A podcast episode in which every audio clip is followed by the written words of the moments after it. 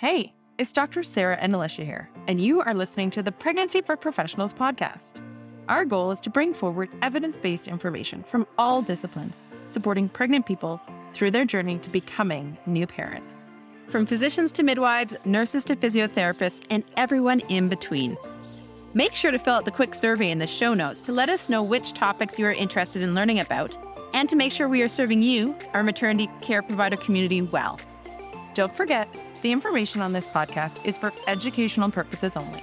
Please consult with your team and your community for individual medical decisions that need to be made. Check us out on Instagram at Pregnancy for Professionals to find informative and educational posts for both you and that you can use for your patients. Today, we are lucky to have Heidi Machnee, a registered midwife here in Victoria, B C, join us to talk about all things home birth. We'll review all of the evidence, risks to mom and babe, who's appropriate, who's not. So Heidi, why don't you start by telling us a little bit about yourself? Hi, I'm so happy to be here. I've been a midwife in this community for since the summer of two thousand eighteen, so just coming up on three years. So the caveat is that I'm by no means the expert in home birth, but absolutely it's part of our scope, and I have attended lots of home births and, and feel really excited to speak about it. My background is actually as a registered nurse, so I graduated from the University of Saskatchewan in two thousand six and have worked as a pediatric nurse. So that's ages like zero to seventeen, and did that until I entered midwifery school and transitioned out. So I do have like a pretty lengthy healthcare background, but it's a background that I feel like really has added to my, my, my skills and knowledge as a midwife, which is great. But yeah, that's my background. And, and yeah, just happy to dive right into the content. And can I just say that Heidi is also organized, and she pulled together all of the articles for us to review before getting ready for this. So that is another piece that she did not tell you about herself. Okay. So why don't we get into it? First, let's talk about what is home birth? What do we describe as quote unquote home birth? Yeah, so I... I think home birth people generally think it's at your house, but there's another way of talking about it as an out of hospital birth. So for example, when I worked and lived in Penticton, there were folks that lived a decent distance away, maybe like an hour or two outside of Penticton, were really keen to have an out of hospital birth. And we actually had births at the Ramada Hotel. So, so it's any site that is outside of the hospital. I know one of the midwifery practices in town has a little birth cottage that's in the back of their property, and so people use that as well. So yeah, it would be more uh, just a birth that is occurring or planned to occur outside of the hospital. Awesome. Thank you. Now let's, we're going to dig into all of the logistics around home births and who maybe would consider it and who maybe shouldn't consider it. But why don't we start with talking about kind of the evidence around home birth and its safety? And this is very much specific to those people who, quote unquote, I'm using my quote unquotes in my fingers here, qualify. And so that's a very specific population. So this is not all comers in pregnancy, everybody in the world. This is a very specific population, which we'll talk about a little bit later, around kind of who is appropriate for home birth from a safety point of view and a logistics point of view, all that type of stuff. Why don't we dig into that? We can talk about kind of safety for the delivering person and safety for the newborn baby and look at what they've looked at in their research so far. Yeah, absolutely. Candidate selection is such a crucial part of safety. So yeah, so uh, there's some really great kind of lists and examples I can give if, when we talk about that in a little bit. So yeah, I think a few caveats before diving into some actual research papers a, a little bit would be, obviously, we all pop onto Google and do a Google search, and random multiple things come up. And I think it's what's so important is to always look at data that is reflective of our own community. So when you type in home birth, you're going to get information from the Netherlands, from the U K, from birth attendants in low resource countries, from the U S. And so how do you sort through, unless you have like a research background, how do you as just as like a lay pregnant person make sense of what's coming up there when you do that search? I think speaking specifically to our neighbors to the south, and this is by no means a criticism, but it's just, it's an important thing to think about, is that you're looking at a range of care provider training and skills. So in the U S, there are about four different paths to becoming a midwife. There's trained lay apprentice birth midwives. There are home birth only midwives. There are certified professional midwives. There are certified midwives. There are certified nurse midwives. And all of them have different regulations, different kind of governing bodies, different education requirements. There's also differences among states. So some states, it's home birth is illegal. Um, some it's very integrated and supported. In some states, midwives have hospital privileges and in some they don't. That is a that has a huge impact. If you can imagine a scenario where a home birth only midwife in a state that does not support home birth runs up against a situation where, you know, for the safety of the client and the babe needs to transfer in, guess what? That client's getting dropped off at the emerge. The midwife can't come in. You're care, you're transferring to a care provider that does not know this client at all. You're losing all sense of connection and continuity. Not the safest way to transport. So I think that's what's really important. Even translating, there's this massive study called the Dutch Home Birth study. And there's even some people that critique the translation of that data. This is maybe like a gen- generalization, but potentially there's genetic factors. Dutch folks being in general can maybe a certain pelvis shape, maybe birthing in a certain way that it's is maybe unique to that population. And can we can we translate to that to our population here in B C? Very important to do that, to look at our own data and what exists here. So there's two two folks who have done lots of research. So Eileen Hutton, she's done um, quite a few studies um, in Ontario. And then Patricia Jansen is um, someone who's done lots of research in B C. Those would be the people that I would generally, and the studies that I would generally refer my clients to, to have a peek at. And we can, we'll link those studies in the show notes so you guys can easily access those. Yeah, yeah, absolutely. I made a, a reference list so we can throw whatever is going to be helpful your way, definitely.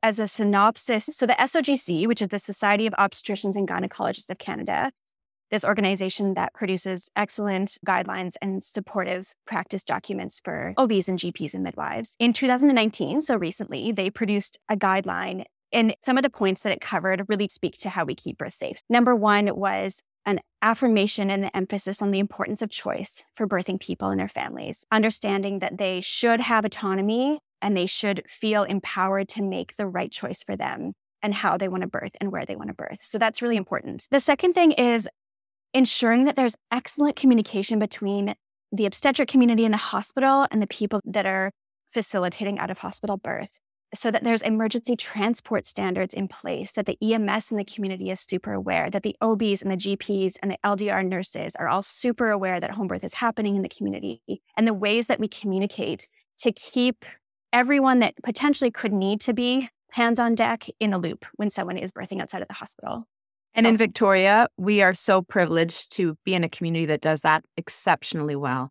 We have such collaborative care in our community. Even during pregnancy, our obstetricians don't do any primary care. So they don't see patients or clients just themselves. They work with the midwiferys or the family practice practitioners to combine forces to provide great care to people. So we are so lucky in our community that we have that. And I think that's a huge piece of the puzzle. And our L D R staff, our nurses and labor delivery, our E M S staff, everybody is really on board and works well as a team, which we need to keep our parents and our babies safe, right? Absolutely. Yeah, that's exactly right, Alicia.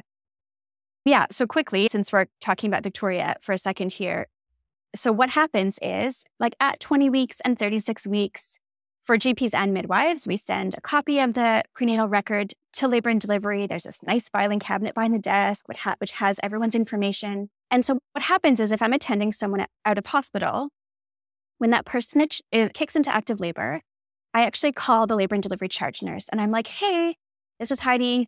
I'm at a home birth. This is the client's name. They actually pull the chart.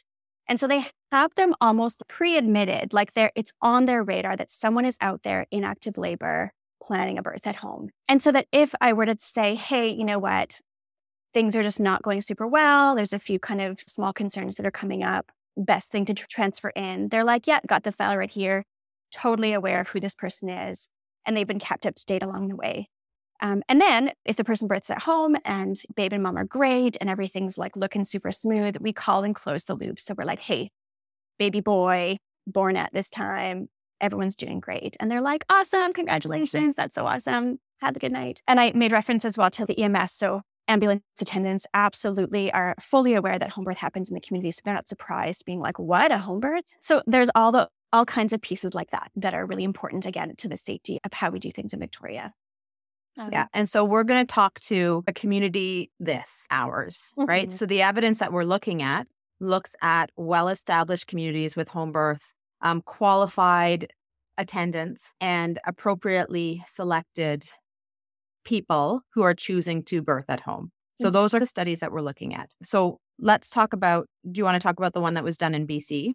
There was one study done in B C, and it looked at all births from two thousand to two thousand four, I believe. And these were for pregnant people who qualified, again, my fingers are doing the quotation marks, qualified for home birth. So they met the criteria from a safety point of view. The pregnant person's medical stuff, the baby's medical stuff, all those types of things.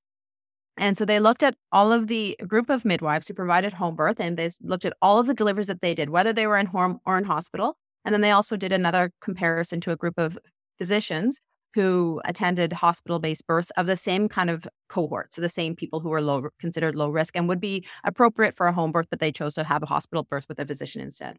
So tell, tell us about what they found.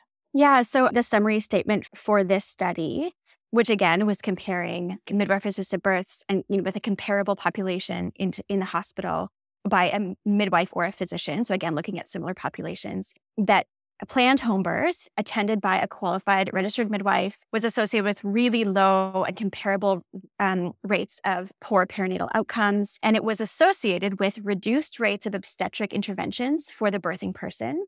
So reduced rates of epidural, needing oxytocin, like operative delivery, so forceps or vacuum, or assisted delivery or C-section. So reduced rates of obstetric interventions and other adverse perinatal outcomes. So we always look at those two things, like what are the, are there any benefits? And often we see in these studies, time and time again, we see benefits to the birthing person, so decreased rates of obstetric interventions. And then the other question is, is it safe for babes? How do they do? And in this study, again, just absolutely comparable rates of poor outcomes, because in reality, poor outcomes for babes in birth are very low, whether you're looking at hospital or home. They do happen from time to time, but again, we want to make sure that those low rates are comparable across home versus hospital. Exactly. And th- exactly. So those bad outcomes, so we're talking about significant injuries to babies or death of the baby or death of the mom. That is extremely rare in our communities because we have such robust medical systems. So not comparable to third world countries. Not even comparable to the States. A lot of people in the States don't really have access to high quality medical care because they have to pay for it. Like, it's a very different population. So in our well-supported collaborative care communities, these outcomes are extremely rare. So it's also hard for studies. They have to be so huge to really tell a difference. But these studies had good amounts of people. I think it was like three thousand in each group or something like that. And so a good amount, a good representative representation of kind of what we're looking at. So I think but it really, it really borne out the safety of home birth in an appropriately selected population who wants to have a home birth. And that's another important piece of it, is some people just don't feel com- some people want to have a home birth because they feel so much more comfortable at home. And they've looked at the evidence and they feel really confident in their care team and they know they're close to a hospital and, you know, they're low risk. And but some people are very anxious and would be always be worried about that. And so they're not a proper candidate for home birth because they would always be concerned about what if something goes wrong, what's going to happen. And so they're not going to be, they're going to be more comfortable in the hospital. And the other piece of the puzzle that we have to consider, and we're, sorry, I take, I go off on tangents. The other thing is your partner, right? So I was doing a home birth story with somebody the other day and her partner was totally on board and comfortable. But she said to me, you know what, if my partner hadn't been comfortable with a home birth, we wouldn't have chosen that. Because if he had been anxious the whole time, then that would have made me anxious. And so then it wouldn't, it defeats the whole purpose. And yeah. So it was just an interesting perspective as well. Again, yeah, in an appropriately chosen population, there are benefits of birthing at home if that is your wish after you've had a really good discussion with your care team um, and all of the other kind of pieces are there. So that's really great. What other study did you want to chat about? I think, and again, so if, if I pull out one of the main studies from Eileen Hutton, so she's the primary researcher in Ontario. So she looked at outcomes associated with planned place of birth among women in low-risk pregnancies. So this was in twenty fifteen. And so they looked at, I think, around twelve thousand planned home births and about twelve thousand planned hospital births. Again, looking at similar populations, not looking at one high-risk group and one low-risk group. And they really found, again, that in this study, that planned home birth attended by a regulated midwife, where home birth is well integrated into the healthcare system, was not associated with difference in serious neonatal outcomes, but again, found fewer interpartum adverse sort of um, outcomes or fewer in labor interventions for the birthing person. So yeah, so I mean, it's it's showing itself to be consistent across two part two parts of Canada where midwifery, again, is well integrated. There's lots of midwives doing birth in both of our provinces. So it's nice to do a bit of a scan across Canada and see similar outcomes coming up. I think and also that, both of those provinces are very well regulated as well. There's clear exactly. guidelines that come yeah. out from the College of Midwifery around appropriate selection and good documentation and good information to get out to soon-to-be parents and stuff mm-hmm. as well, which I think is also really important. Sorry, interrupted you. No, that's okay. And then I just, I actually wanted to just scoot back to a couple points from that S O G C guideline. We talked about integration into the healthcare system, but that for specifically for midwives, so that A, that they have hospital privileges. So just because you're a registered midwife does not mean that you can just perform, that you can just do home birth. We talked about that example in the U S, right? So you have to have hospital admitting privileges so that if something comes up, you get to stay with your client. You get to stay with that birthing person and be like, we're going to head to the hospital, but I'm going to be your person. I'm going to stay with you. And we're going to consult the O B and ask for some of the things that we need to move your labor forward or whatever. The importance is, is as well as is having, we'll probably get to this a bit later, but having a second very qualified person available at the home birth so that you're not alone. You have two people there. Ideally, one for... Because let's remember, if we have two... Exactly. If you call them patients, you call them clients. Sure. We have two people to care for. We have yeah. a mother or a parent, a pregnant person, delivering person, and we have a newborn baby. So we need one person there who's qualified, who can manage any obstetrical or neonatal issues at the birth. So we have that in hospital with our... We always have... We have two nurses in the room and the care provider. And so... The same thing at home. You need at least one person to support each of those people that you're caring mm-hmm. for. Absolutely. Yeah. Okay. Can we talk about the yeah. Netherlands study a little bit? So I thought this was a really cool study. So in the Netherlands, they have a huge, I'm not going to remember, I wrote down the numbers, but I don't know where it is.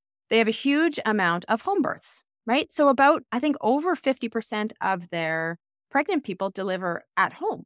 Mm-hmm. I'm assuming those are the low, low risk population. And so they have a really a really good data set. But like Heidi was saying before, it's interesting when you look through the study. And so their studies show that there's no adverse outcomes to having a home birth. And, a, and again, a well-supported, I, I suspect they have a very well-supported home birth kind of program. And their kind of population is well-versed on it. It's a part of their community. And so it's very common in their community. They're very much prepared. So it was interesting, though, reading through kind of the outcomes. So certainly... More of the people who chose to have a home birth were of a bit older age, a bit better, higher socioeconomic status. Mm-hmm, mm-hmm. And they were having not their first baby, but their subsequent babies at home versus people who either choosing hospital or were unclear. And then the data supported that home birth is safe, but the poor outcomes, there weren't, a, again, very poor outcomes don't happen that often in such well-supported communities, happened with younger people. Or people who were not of Dutch descent. And again, that's there's probably a genetic piece. Like those Netherlands people, they're very tall, right? They're very tall, and so yeah. they're very well proportioned for giving birth. Whereas other members of communities, right? I always say to people of who are very petite, pregnant people who have chosen to create a human being with a very large mm-hmm. person, that sometimes our bodies are not meant to, it's more challenging for us to push out babies that are not of our dimensions. And so that that may have also been, I'm trying to say that politically correctly, like that may have also come into place, right? So certain ethnicities have just naturally more challenges with childbirth than others. And we know that. And so that was a really interesting kind of finding, I thought, out of that study. Yes. Yeah. And it's it's a huge cohort. Like they looked at five hundred thousand low-risk planned births and then like a home cohort and a hospital cohort. But again, even in the Netherlands, it was like low-risk, like Alicia keeps saying this, low-risk clients who are screened and appropriate candidates in a maternity care system that facilitates choice, that their midwives are properly trained, they have a really good referral system, great transport plan from home to hospitals. All those factors play in. But yeah, inter- that's a, it's a really, it's a great data set. It's a huge, a huge population that they looked at, which is really cool. Yeah. All right. So from the data, it looks like in communities like ours in Victoria, well-supported, good integrated teams, good healthcare systems, that home birth in the appropriate selected population is, we can consider safe, mm-hmm.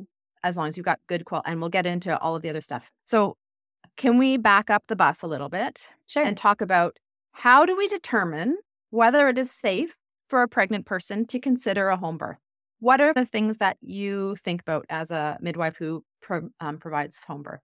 Yeah, so I feel really well supported by our college. So we have excellent documents and guidelines, which really help to support our scope of practice. Because let's be honest, like as midwives, we always say we are experts in normal birth. That's like this like midwifery catchphrase that that is used.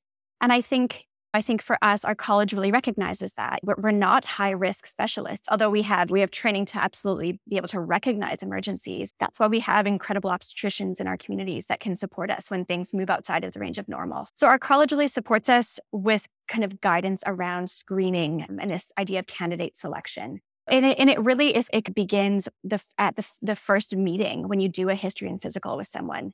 Sometimes clients come into care who have serious medical conditions. They have heart or kidney disease. They are insulin-dependent diabetes. They maybe have triplet, a triplet pregnancy. All examples of people that probably would not be considered low risk and won't be and will not be considered low risk um, at any point in their pregnancy. So those would be people that we would absolutely encourage to birth in the hospital at the onset of labor. So then that's, again, another point where we evaluate, hey, are we still low risk? Are we still good to do this? Important that the person is term. So anything less than thirty-seven weeks and zero days is considered preterm, and we would absolutely advise the person to birth in the hospital so that there's a pediatrician present in case that little kiddo just needs a little bit of extra help on the outside. So, you know, so term, making sure the baby is head down, confirmed head down, so that is not a bum coming down. And it can be, we can be surprised sometimes. Hey, I, and I've done it. I've been like at at home and I'm like, that is a scrotum I'm sealing. And uh, yeah, and we need to go to the hospital. And we, so it happened. We have it, a, happened. Yeah. We, one of our uh, colleagues in our community has a saying, if you haven't missed a breach, you're not doing enough deliveries. Exactly. Or you're not doing enough obstetrical care, right? And it happens. So it sometimes happens. We're surprised that there's, oh, look, there's a bum, not a head. Okay. Yeah, exactly. And so then, and then through, throughout labor with someone at home, we are constantly scanning the environment, assessing the client, really taking in data on an ongoing basis. And it's not just like a one-time check-in. So in labor, there can be um, things that also preclude someone from continuing at home.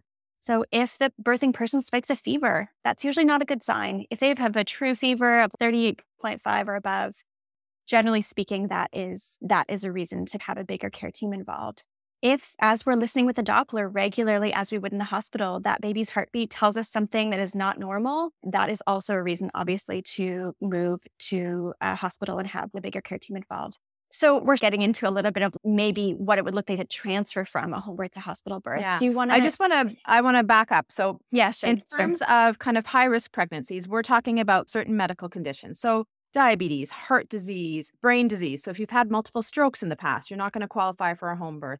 If you have other diseases like that, that need extra monitoring and care in your pregnancy. Now in Victoria, we have a different system than many communities. So most of those patients or clients would not be cared for by a midwife in some other communities. But in Victoria, we work really well collaboratively. So they see both the obstetrician and the uh, midwife or whatever specialist they need to. And same with family doctors. In some communities, we wouldn't be able to care for those patients. They'd go on to a higher risk.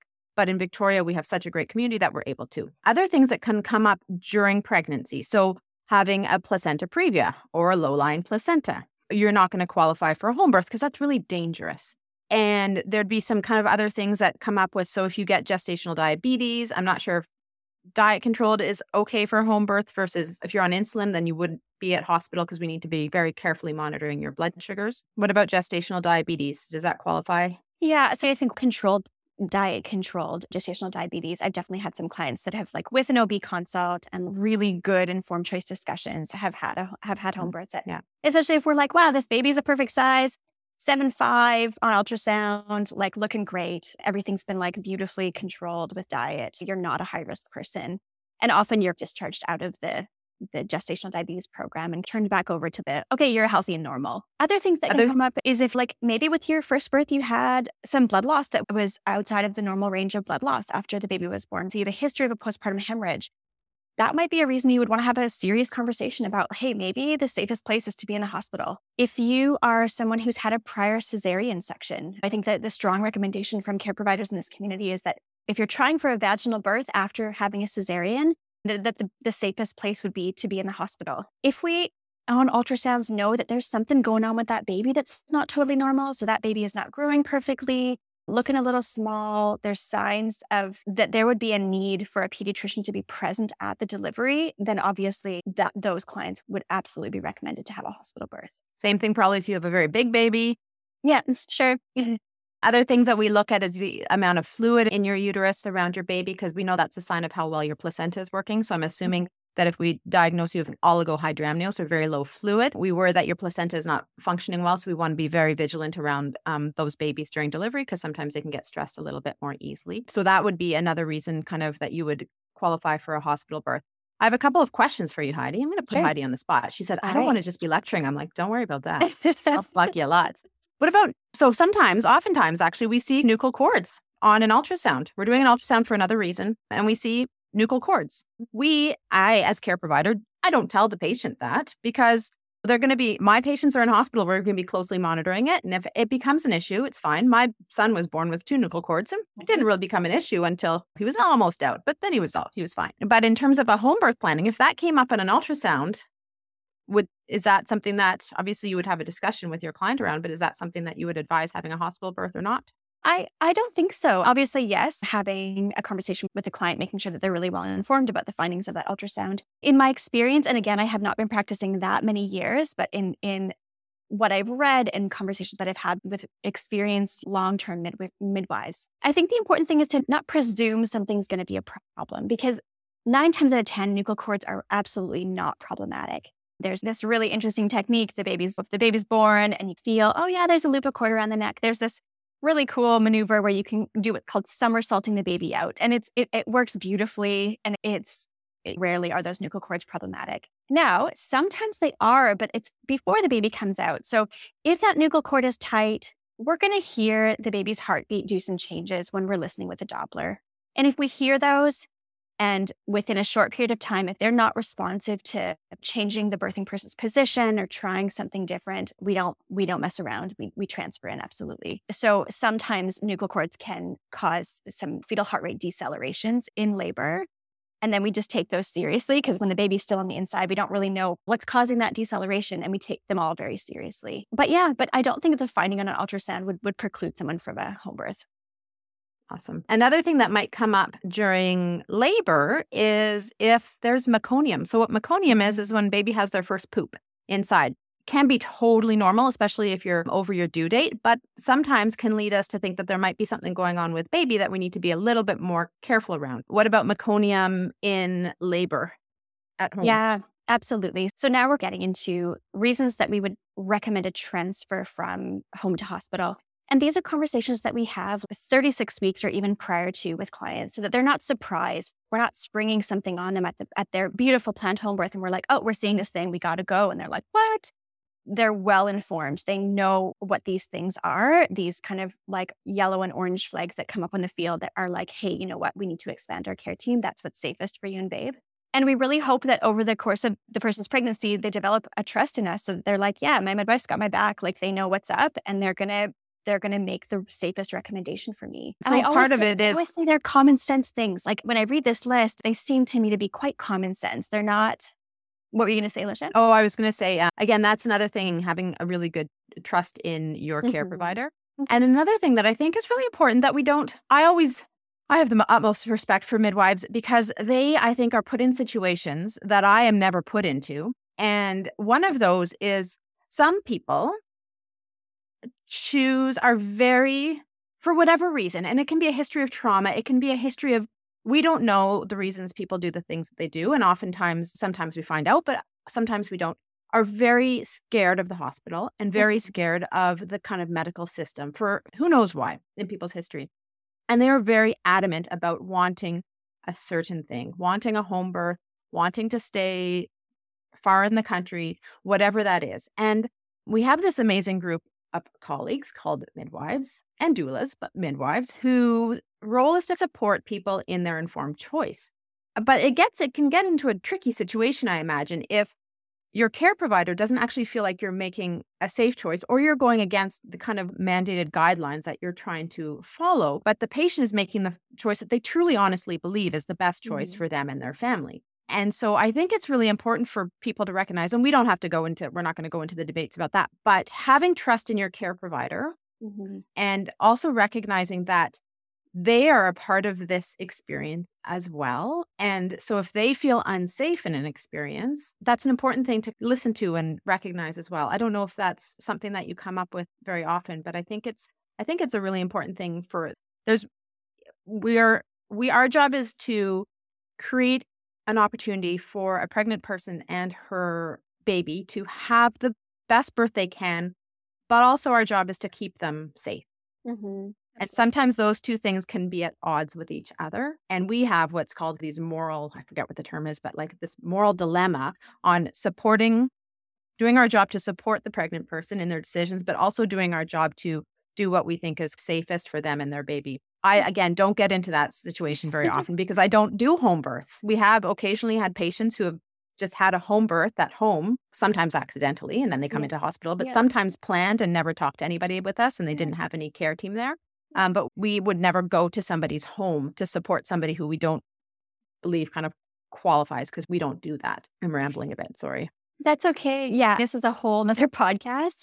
But I, I think if I can speak just a few points to that, I think it is just so important that that my personal perspective is that regardless of someone's choice, that they continue to feel respected, they continue to feel heard, that our care still remains trauma-informed, it remains kind of harm reduction, a harm reduction approach, and it honors the story that's coming behind that those decisions that person makes.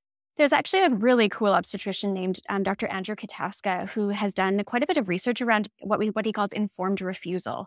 So again, so knowing that your care provider has a strong, you know, I recommend that you do not have a home birth, and this idea of informed refusal and how to continue to hold space for that person in a respectful way that's not coercive or demeaning or bullying, but yet still tries to honor Yeah, the the sort of moral piece for the care provider. So yeah, so I think it's not often that we come up with it, but absolutely I have in these last three years of practice. Absolutely, I have had um, situations like that.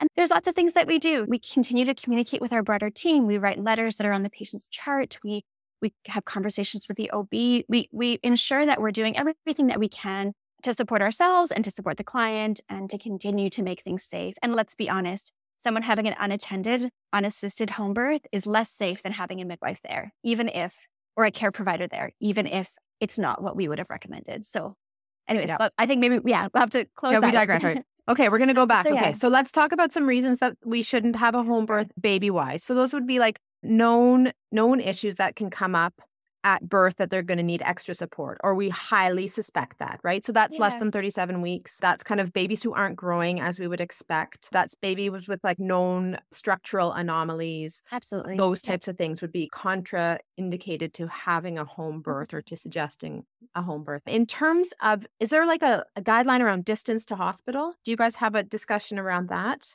Yeah. So if you look at, I just reviewed a, like a PowerPoint presentation around like rural birth in Alberta, but I think the thirty minute rule is, because that's even for, I think for G Ps, and if you get, if you have privileges to admit patients to the hospital, they ideally say you need to be able to live within a thirty minute distance. So if you have a client that's like, I'm heading to the hospital, that you could be there ideally within thirty minutes to meet them there. And so I think that's the general rule. There are people like Shawnigan Lake or Mill Bay, like people over the Malahat, and then okay, you got to think about distance, you got to think about weather, and is it snowing, traffic. And winter and traffic, and there's so many things. And that's why, again, sometimes we have folks who live a bit further away but choose to have their baby at the little birth cottage, or they choose to have a hotel birth so that they can be closer. But yeah, I think that's definitely a piece of it. I'm just going to back up, Alicia. We started talking about reasons to transfer. And, and again, I talk about this with my clients, so they're super well aware, but I've broken it down into a fairly concise list. So If we look about, if we look at like the birthing person, things in labor, why they might want to transfer in to the hospital. Sometimes it's maternal, it's the person's request. They're like, that's it.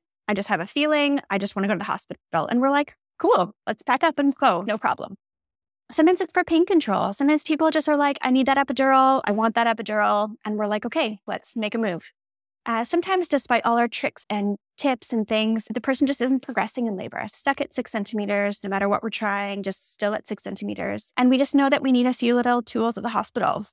sometimes it's exhaustion. If the person has been in labor for a long early labor and is just fatigued, sometimes an epidural can save that person because they get to rest and, and then get their energy back for the work of active labor and pushing that's to come. If there's any abnormal bleeding during the labor, if the person spikes a fever, if the blood pressure rises. So those would be things in labor that we would be like, okay, you know what, we need to expand our care team.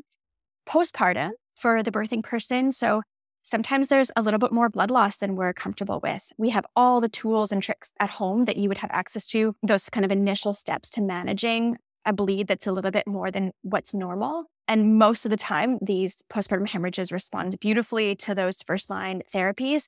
If not, though, we don't mess around. It's like a call to nine one one and we move in. If there's any significant tearing, which again, it is rare to have what we call a third and fourth degree tear, not common in any context. But if there are situations where it's, hey, actually, you need an obstetrician to do this repair, I'm not comfortable doing it, we would move in. Sometimes the placenta is a little bit stubborn and doesn't want to come out within a safe time frame, and so then we move in. So those would be factors postpartum.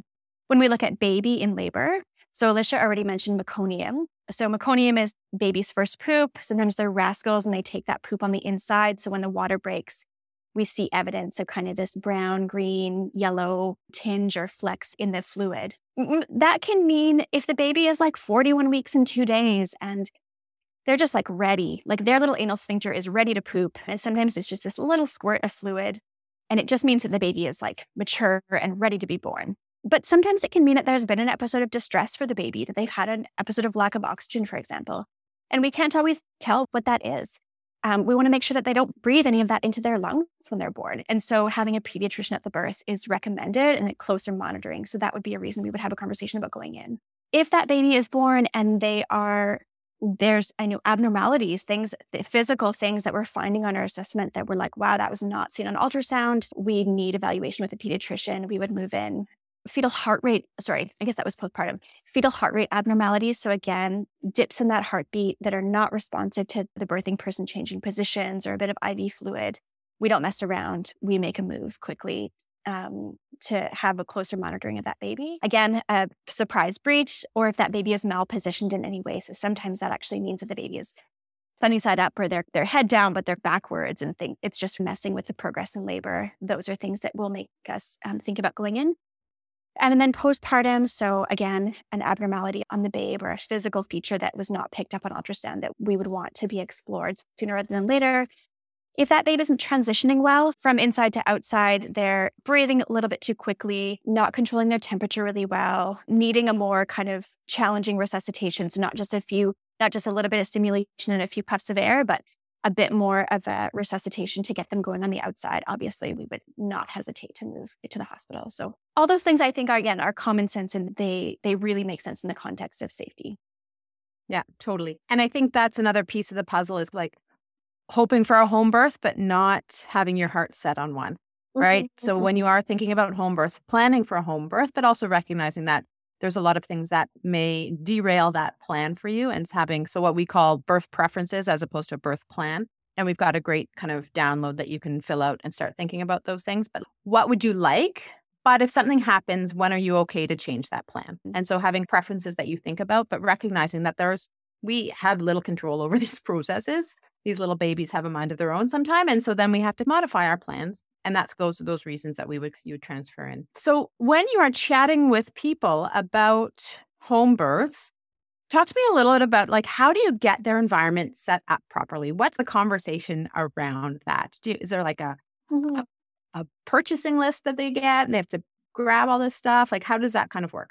Yeah, so I think most midwifery clinics have their sort of little like cheat sheet list of these are the things that are good to have on hand. Honestly, you don't need a lot. So if you're planning to use your bathtub or your shower, have a birth tub to use in labor, having, I say, go to Value Village, give them a couple washes, have a stack of old towels, like a nice stack. Give yourself like eight nice towels. Have lots of good receiving blankets and not your like pristine white muslin ones. We want that baby to be able to have warm receiving blankets, keeping them dry, keeping them super cozy. So a stack. Sometimes you show up and there's like two receiving blankets. I'm like, it's not really enough. So like ten receiving blankets, a shower curtain or a mattress protector to make sure that you are not destroying your mattress with some, and I learned the, the other some day, of the birth fluids that come to double make your bed. Yeah, yeah, so exactly. Mattress protector and a sheet, and then another mattress protector and a sheet. So after yeah. you deliver, you can just go back and take off the top layer. Put, yeah. I learned that. The other thing I learned is have an extra big hot water tank if you're getting a birthing tub. Mm-hmm. Yeah, definitely. You can run out of hot water pretty fast. That's one thing that I hear some people say. They're like, the hospital, you never run out of hot water. I'm, that's very true. So some people no, will have no tubs here in Victoria, though. No showers, but no tubs. So yeah, and then a lot of midwives will do, they will do like a, an antenatal um, home visit, like around thirty-six weeks to get the lay of the land, be like, okay, see where you live. Google Maps was a bit weird. So now we totally know. We ask people to have their lights on. They'll tie a couple of balloons if the, if their house is down a dark driveway and maybe in Saanich or something. So tie some balloons so that there's an obvious sort of the house numbers are well lit. Tricks like that are important, right? Because you're often showing up at two o'clock in the morning and you're like, it's super dark. I can't see where I'm going. It, it's simple things like having like electrical out, outlets in the right spots. So we always, one of the key things is having like a table height area where we can have a baby station. So if that baby needs a bit of help and our attention, we can get to that baby and have a place that's set up. And we have a suction machine. We have a heating pad. We have a few things that require having access to a, just like an outlet. And so some people will have one of those kind of like ex, those power bars. So we make sure people have things like that. An area is clear. It's clutter free. If you're planning on using water and planning to have your baby in, in the tub, we also say you need to have an alternative spot. You, you need to have your bed made or the, the couch prepared or something, because often we do say, hey, you know what? I need you to get out of the tub. Like I can't assess properly. I need you to move out of the water for safety. And you need to have a second place set up there. Making sure that there's an area, like a, a clear sort of dining room table where we can pull up, pull out our charts and our computers and do our charting.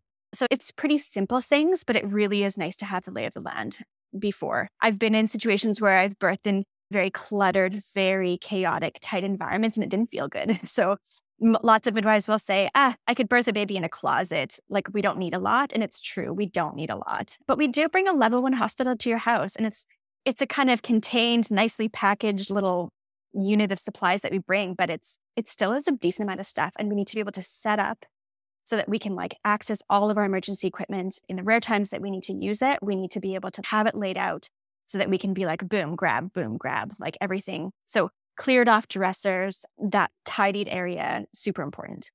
Yeah. And then, so you brought, what does the midwife bring to the birth? What kind of equipment do you guys have with you? You've briefly touched on it, but. Yeah. So when I heard someone say a level one hospital, I was like, yeah, that's actually pretty accurate. So if you break it down, think about the birthing person. So we have all of the birth instruments that you would have access. We actually get them from the hospital. We have a program.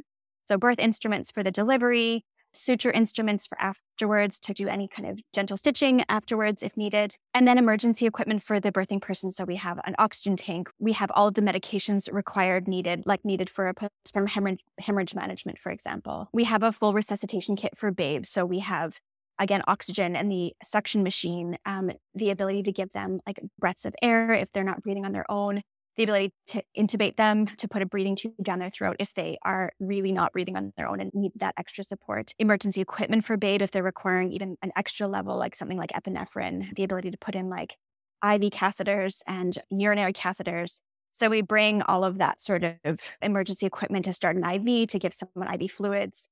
Yeah, so really, any of that first line stuff that you would find in a labor and delivery room, we have that with us at a home birth. Awesome. And then the other thing is that you also bring a friend. Yeah, yeah, exactly. So usually it's one midwife that would attend. So if someone calls and we go and assess them and we're like, great, like you're five to six centimeters, you're in active labor, awesome. Often it's fine. We set up our equipment, we monitor the babe and listen to the heart rate every fifteen minutes, as same as we would in the hospital. And yeah. So if it's someone who's having their second baby, we anticipate things might move quickly. We would definitely say eight centimeters, we're going to call our second attendant to come. First time mom, often pushing is can take a little while. And so we just, it's that anticipatory timeline around when to call your second attendant to come. The second attendant, most in most cases, is another midwife. But in, in Penticton, for example, there was a bunch of the labor and delivery nurses that were certified to be our second attendants. And so Alicia made reference to this, but usually the primary midwife who's been there through the whole progress, that the whole kind of progress of labor, would stay attached to the birthing person and be like, going to deliver the baby, going to be responsible for managing any stitching or, or bleeding or anything like that. And the second attendant is there to receive the babe. So they're there and they're trained with something called neonatal resuscitation, something that all O Bs and G Ps and every labor and delivery nurses and everyone is trained in regularly, the ability to really support a babe that's not transitioning well on the outside. So that's who that second person is there for. Yeah, awesome. Okay, you've had great discussions through labor. You and your client have deemed they're appropriate for a home birth. You've gone to the client's house. You've got it all ready. You've gone there. You've set up all your stuff. You've delivered this little beautiful babies now lying on their parents' chest and starting to try to breastfeed. And then what? How long do you stay at the, at the house for? What do you do over the next few days? Because I, in hospital, we've got our amazing part of nurses to yeah. show you how to birth a baby and help you with breastfeeding and all those types of things. And I imagine for a first-time parent, especially in the time of COVID, mm-hmm. when they don't have much support so you can come in, like you guys, I know you guys do amazing follow-up and are very much there over the next few days mm-hmm. supporting, but what does that kind of postpartum piece look like? Yeah, so it looks very much, so if you have your baby in the hospital, so either the midwife or the L D R nurse stays for about two hours in the delivery room with you. And, and the main things that we're looking for is, is this baby transitioning well? Are they breathing beautifully? Are they pink? Are they alert? Do they have nice strong tone? Are they like hewing at the breast? Are they doing all their normal newborn things? Is their newborn exam really normal? Making sure that for the birthing person, that they've got a bit of Tylenol and Advil on board, that their bleeding is safe, their uterus is nice and contracted, helping them with breastfeeding, getting them up to empty their bladder, helping them to have a shower. There's just like this range of things that we make sure are attended to in that first kind of two hours. So it's it's really the same things. Um, often midwives will stay between two and three hours. But for sure, before we drive away, we are making sure like that baby has latched and had a good feed. Bleeding is like absolutely normal. Mom's been able to pee. Like we we don't leave until we know that all of these boxes have been ticked. And we just, it's actually just like such a beautiful moment to tuck this family into their bed and be like, okay, great. So one, they have access to the pager. So there's at any point, day or night, a midwife can return to assess if they have questions or they can call with questions. Our college guides us to, within the first twenty-four hours of birth, to do a return home visit. So we don't go longer than twenty-four hours be- be- before we see them again at home.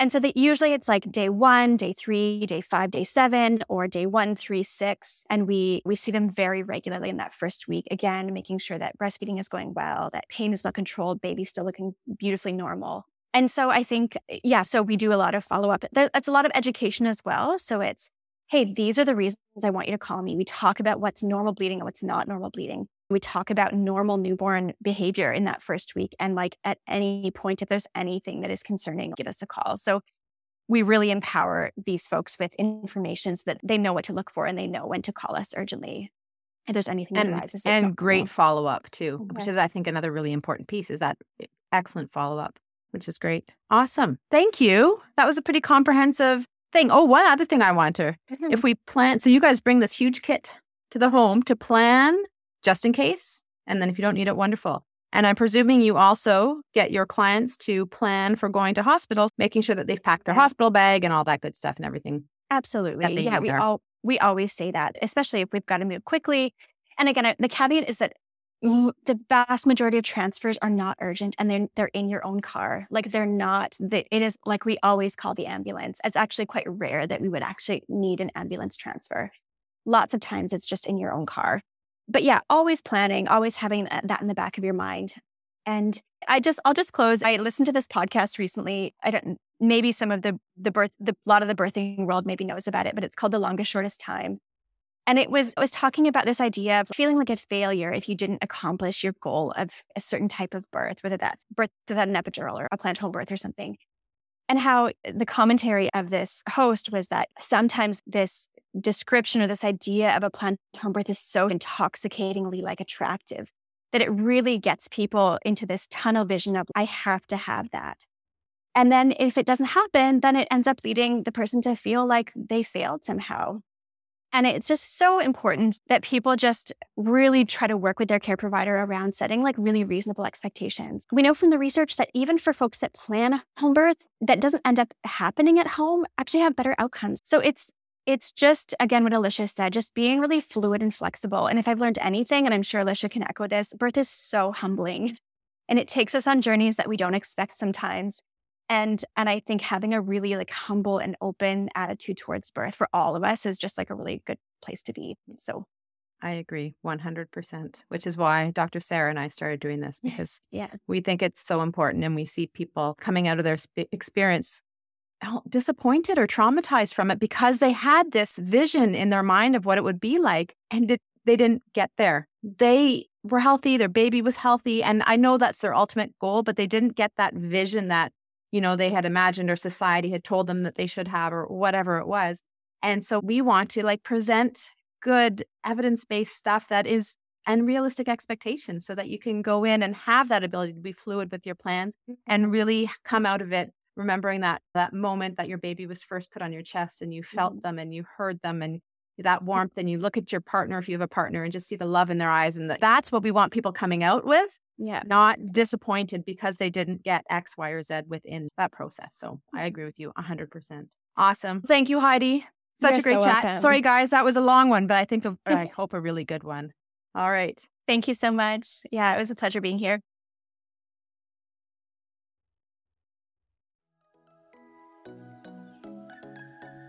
Thanks for listening. Make sure to check out our website at w w w dot she found health dot c a and to sign up for our community for weekly bump blasts. Make sure to check us out on Instagram or Facebook at she dot found dot motherhood and head on over to your favorite podcast app and leave a review and a five-star rating. If you enjoyed this podcast, take a pic of yourself listening to it and share it on social. Make sure to tag us on it so we know to keep making them.